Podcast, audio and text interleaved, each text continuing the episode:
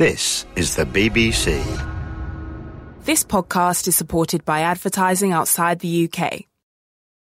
This is the Coast and Country download from the BBC. You can find the terms and conditions on our website at www.bbc.co.uk forward slash radio 4. Today you can hear Open Country with me, Helen Mark. For this week's Open Country, I've come to one of South Devon's longest and most spectacular estuaries, the Dart. Now, this is an area which is an absolute honeypot for tourists during the summer months. But to come now on this clear, crisp December morning, I'll get perhaps a different view of this spectacular place where the sun is glinting off the water, where the trees grow right down to the water's edge and are only parted by the little villages that are dotted along the shoreline. What I'm going to do is I'm going to take a journey along the Dart and meet some of the people for whom this place is a place of work every day of the year, and to discover too about the fascinating habitats and the long and rich maritime history of the estuary. The best way to do this is on board one of the little boats that ply their way up and down the Dart. And David Eggins and Jason Wickenden, you are going to be my two skippers. That's the idea. So here we have the little Dittisham ferry, and we can climb aboard quite easily actually, straight off the pontoon and into the boat. Nice and level. So I'll just actually grab your hand, Jason, just to be on the safe side at He's this been stage. well trained. Thank you. And two, what you have to do is navigate the waters, but also all the pleasure boats that are about the place. So yeah, you do have to have some no, uh, local knowledge. And this time of year is not so bad, obviously. Mm. Uh, during the summer months, it gets very, very hectic down here, as you can imagine. And you need to know your rules of the road. Our first port of call is going to be at Kiln Gate because we want to meet up with Pat Tucker, who works the water with his um, oyster farm. That's right. So we, take us there, David. Go see Pat. So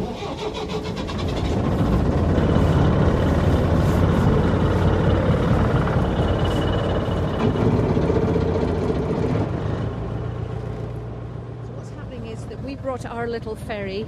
This is in the middle of the Dart, alongside the oyster fishing boat, and Pat Tucker's on board that, and he's just caught the rope that David's thrown him, and we're we're just tying ourselves together.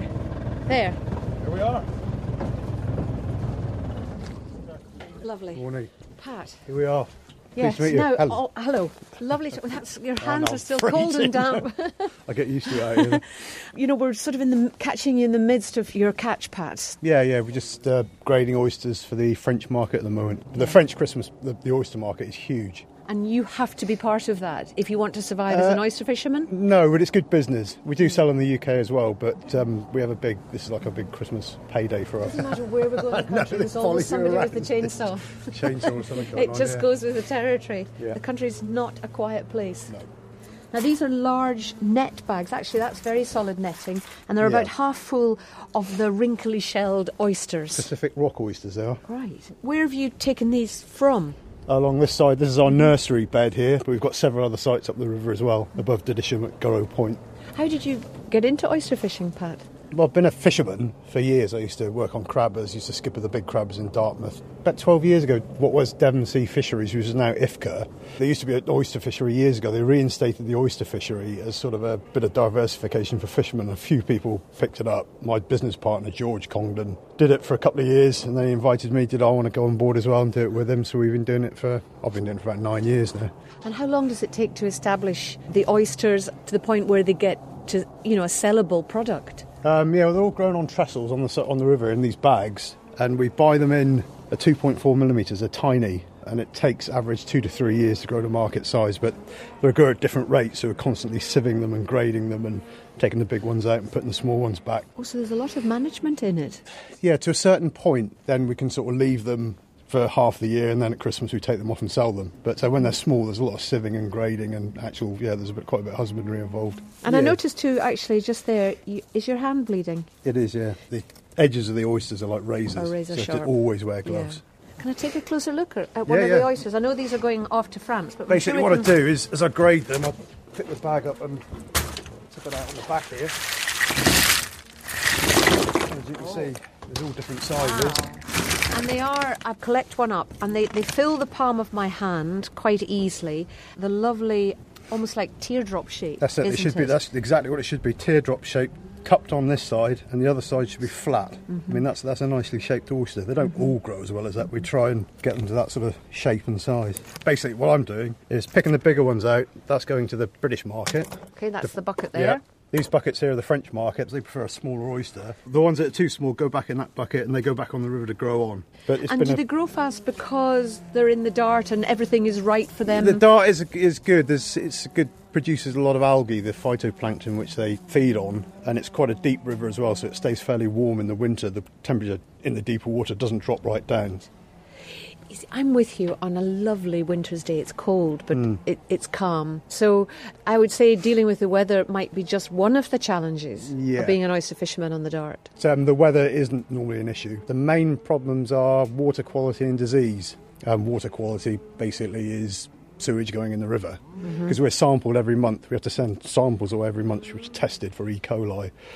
We have to have 90% compliance with their um, criteria. If we get two bad tests, we go 90%, we shut down. That's it, finished. We can't produce oysters. And So you have no control over no, that. We, it's entirely out of our hands. It's in the hands of other people. And you mentioned disease. Are oysters prone to disease? They are prone to disease. France has had big problems the last couple of years with a virus. It's actually wiped out whole huge farms. It's actually a herpes virus. It paints a very unpredictable picture, it is. doesn't it? For Yeah, the oyster farmer is Well, I'm still a fisherman. I fish for spider crabs in the summer and I fish for bass and I've got prawn pots out in the winter and different things for different seasons. We want to build the oysters up as much as we can because we've got a good site here and we're producing good oysters, but still hanging on to the fishing so we've got that backup and rather than going fully for the oysters. We're frightened if we did that and get hit by the disease, we'd be wiped out. But it must be a lovely sight, isn't it, when you pull the bags of oysters out and you just know, oh, The best sight is when they're on a pallet wrapped up with a label on it's going to France. That's three years. That's the termination of three years' work. Oh, oh, it's a long time, isn't it, to wait for the Yeah. cash. Yeah, yeah. Now, you mentioned that oysters do very well in estuarine environments where there's plenty of food and shelter. So I'm going to leave you now, Pat, and take a boat a little way back up the river to meet Nigel Mortimer, the estuaries officer at the South Devon area of outstanding natural beauty, who's going to reveal more about the habitats and wildlife of the estuary. He knows his stuff. All the way down the Dart so far, you can see how man uses the waterway, and there are pontoons and lots of boats moored everywhere you go. But there is one little pontoon here, and basking in the winter sunshine are five grey seals. Oh, they just raise their head to look at me. Oh, she's not very interesting. Put the head back down again. So that that's lovely. There are a lot of seals in the estuary, David. Uh, there's a place called the Mewstone just outside the mouth of the river, and it is a breeding ground. Uh, but they do come into the river all the way up as far as Totnes, chasing these salmon and sea trout. Uh, but during the winter months, they won't do this during the summer. On this is their favourite spot, this pontoon here.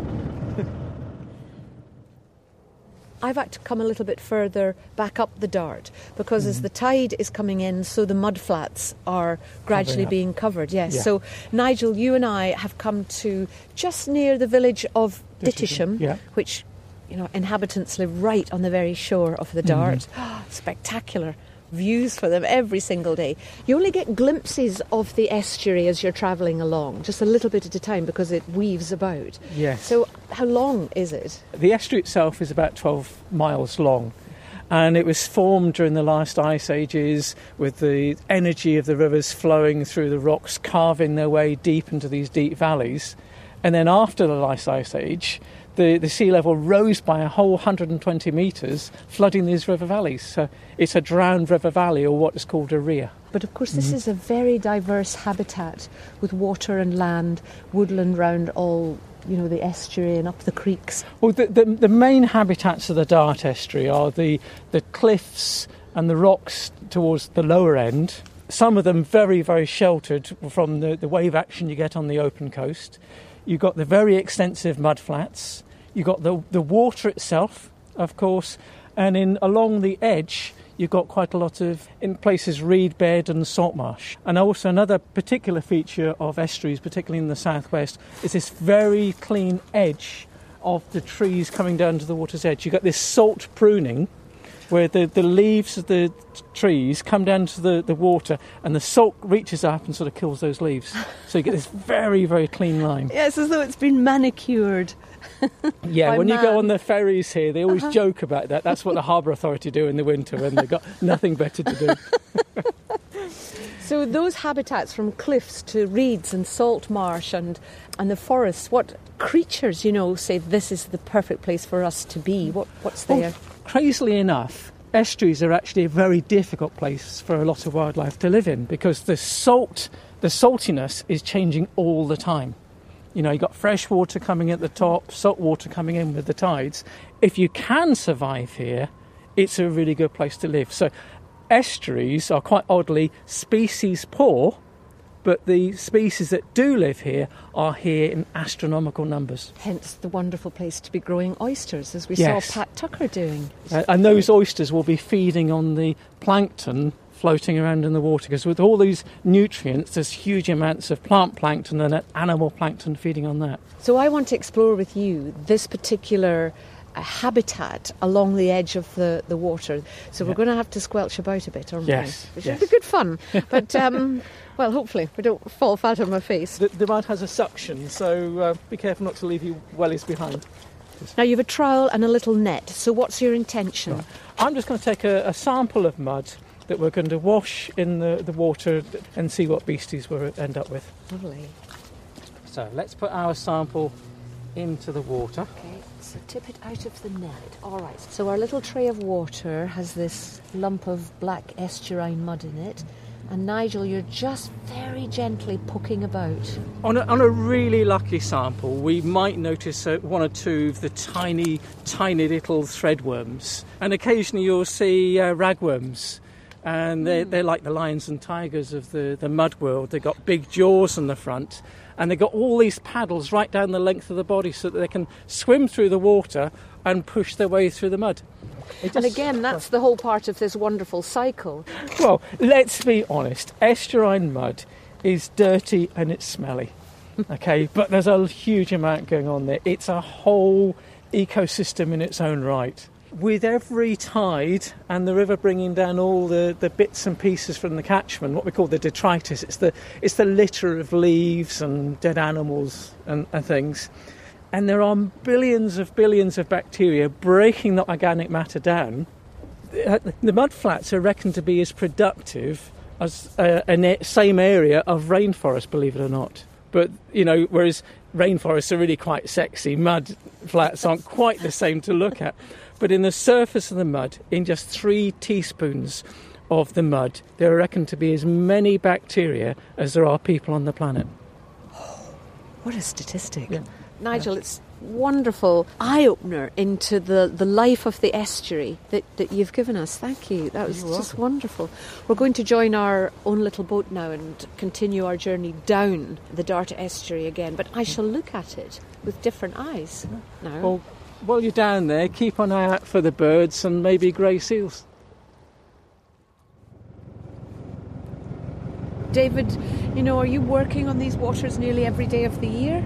Pretty much every day, yes.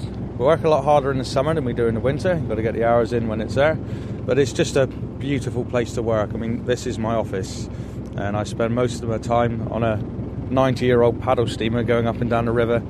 And it's just one of the most beautiful, unspoilt spots in the country. Is there a lot of employment opportunity for local people in terms of the waters of the Dart? Like the rest of the country, especially coastal areas where when you are so reliant on the summer season, it can be difficult, but doing our best to stretch the tourism season further and further every mm. year. But it's connected with the waters of the estuary. It, it, the river is the lifeblood of the town and the surrounding area. So. We couldn't possibly spend time on the Dart and not look at its immensely rich maritime history. So we've come down into Dartmouth itself and we're going to head for Bayard's Cove and I'm going to meet up with David Lingard, who is a former Royal Naval Commander, but he has had a lifelong interest in the history of this maritime landscape. David Lingard and I were taking shelter in the Bayards Cove fort. It has these lovely little archways, and you can see out across the Dart. And I know you have a great interest in the history of the Dart estuary here, and the and, and the fact that it was a really significant trading harbour, dating back how far? Well, it goes it goes back a, a very long way. The most we can probably trace is actually just shortly after the Norman conquest. So there was a lot of trading going on, literally between peoples either side of the channel. But then that also developed a little bit later down to Bordeaux, and that, of course, was a wine trade. Now, that was direct to Dartmouth, and they were coming, the ships were coming in through the estuary into the harbour. But of course, there were no easy way, ways out of Dartmouth, or for that matter, Kingswear, because it's very hilly. So, therefore, if you were needing to take stuff further into the country, you would have to either transship or your vessels would have to actually go up to Totnes, where it's much flatter.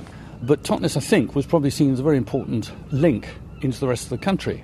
And what was, what product was going up and down?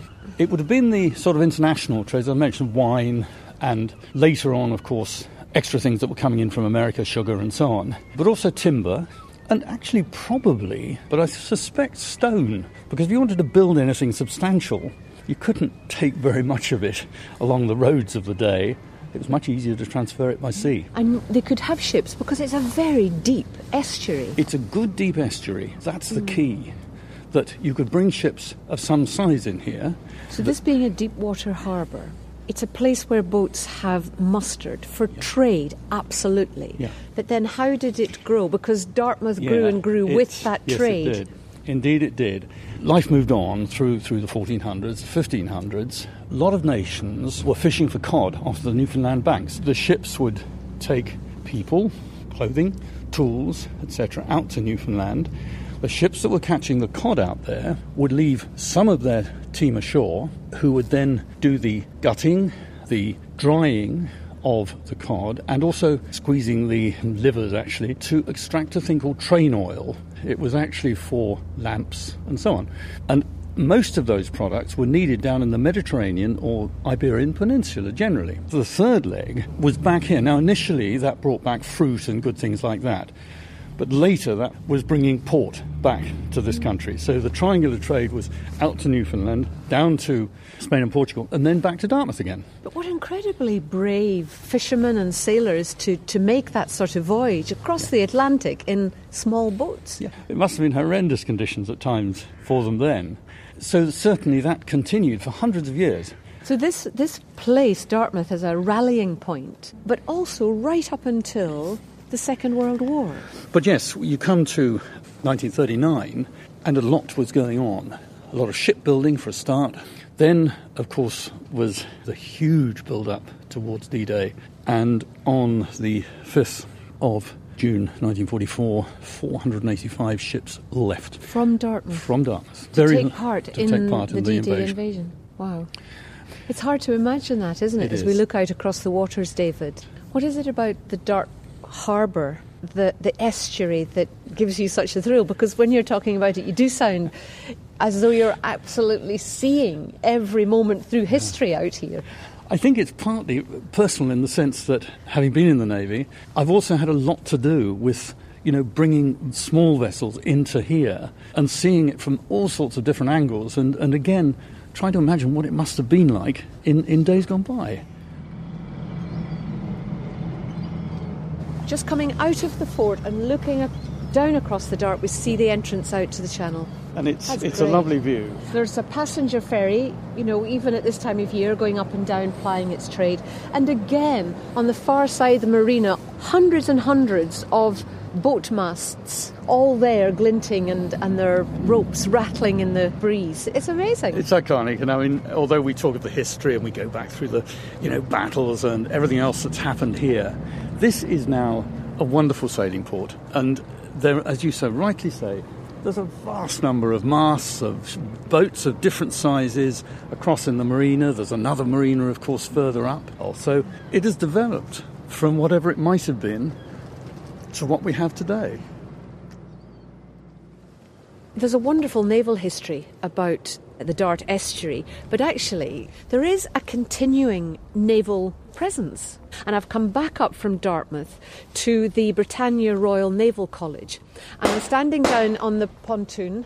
There's some work ongoing. training exercise. Is yeah, it? Yes. We're in the middle of a training exercise. oh, how lovely. Well, I'm with Lieutenant Commander Sue Bryson, and out on the water, I can hear voices being carried towards us from the boats Yes. that are out there. So explain to me what's happening. Well, it's one of our uh, many training exercises that we use the River Dart for. Obviously, being a, a maritime military force, we want to make sure that all our cadets utilise that environment and become comfortable on the water. This is ideal in that the River Dart is is confined in some respects, but also has the estuary and has the sea that is accessible to us. We do training exercises like this for lots of cadets. In this case, it happens to be the Royal Fleet Auxiliary who are practising and being put through their paces with regard to a command and leadership exercise on the water. So there are two boats. Two boats, two and what's boats. happening on the different boats? They're each involved with their own crew. They're, they're practicing this with their, their maritime skills and also their uh, leadership and coordination, and that they're trying to uh, make sure the boats are operated effectively to be able to combat different challenges that we put towards them. The exercise is ongoing out on the water. Now, a small group of people have, have headed out in a smaller boat. Is that you So too? again, they're, yes, they're- they're using all skills and different types of craft. The cadets are trained on both the sort of the, the picket boats you see there, which are twin screw power-driven vessels. We've also got the smaller whalers, which you can see, but also the, the cadets can be trained on yachts uh, and all sorts, all sorts of manner of boats.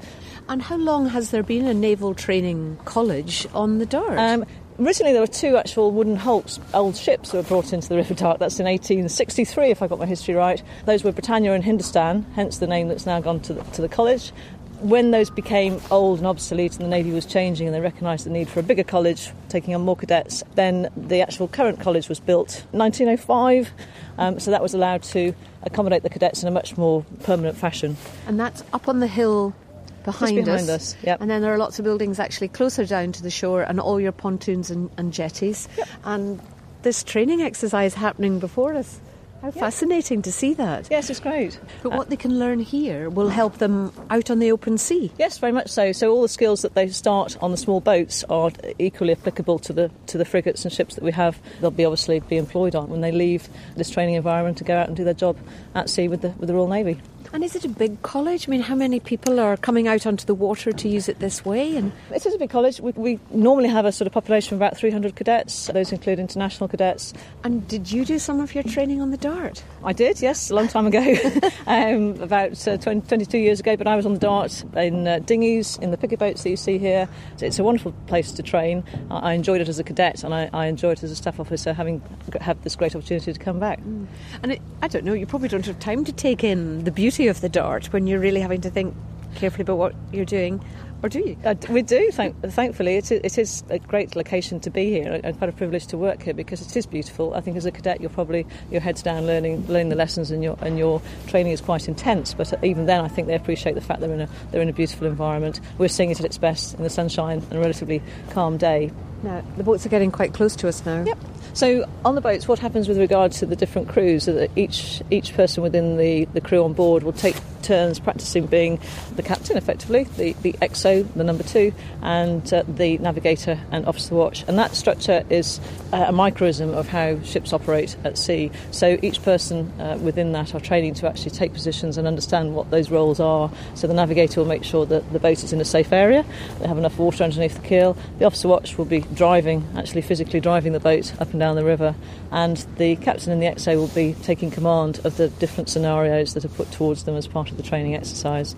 Of all the landscapes that we have visited with open country, on land or on water, I don't think I've ever seen, yeah, those places used in such a way. It gives you an idea about the great versatility of our landscapes uh, for people's working lives. Yes. Whether they're hauling out oysters or sifting through the mud or training to protect a nation. I agree. It's an ideal environment. That is super, that is fantastic to see. Thank you so much That's for all right. giving us this sort of access. No problem. It's a real privilege. It really is.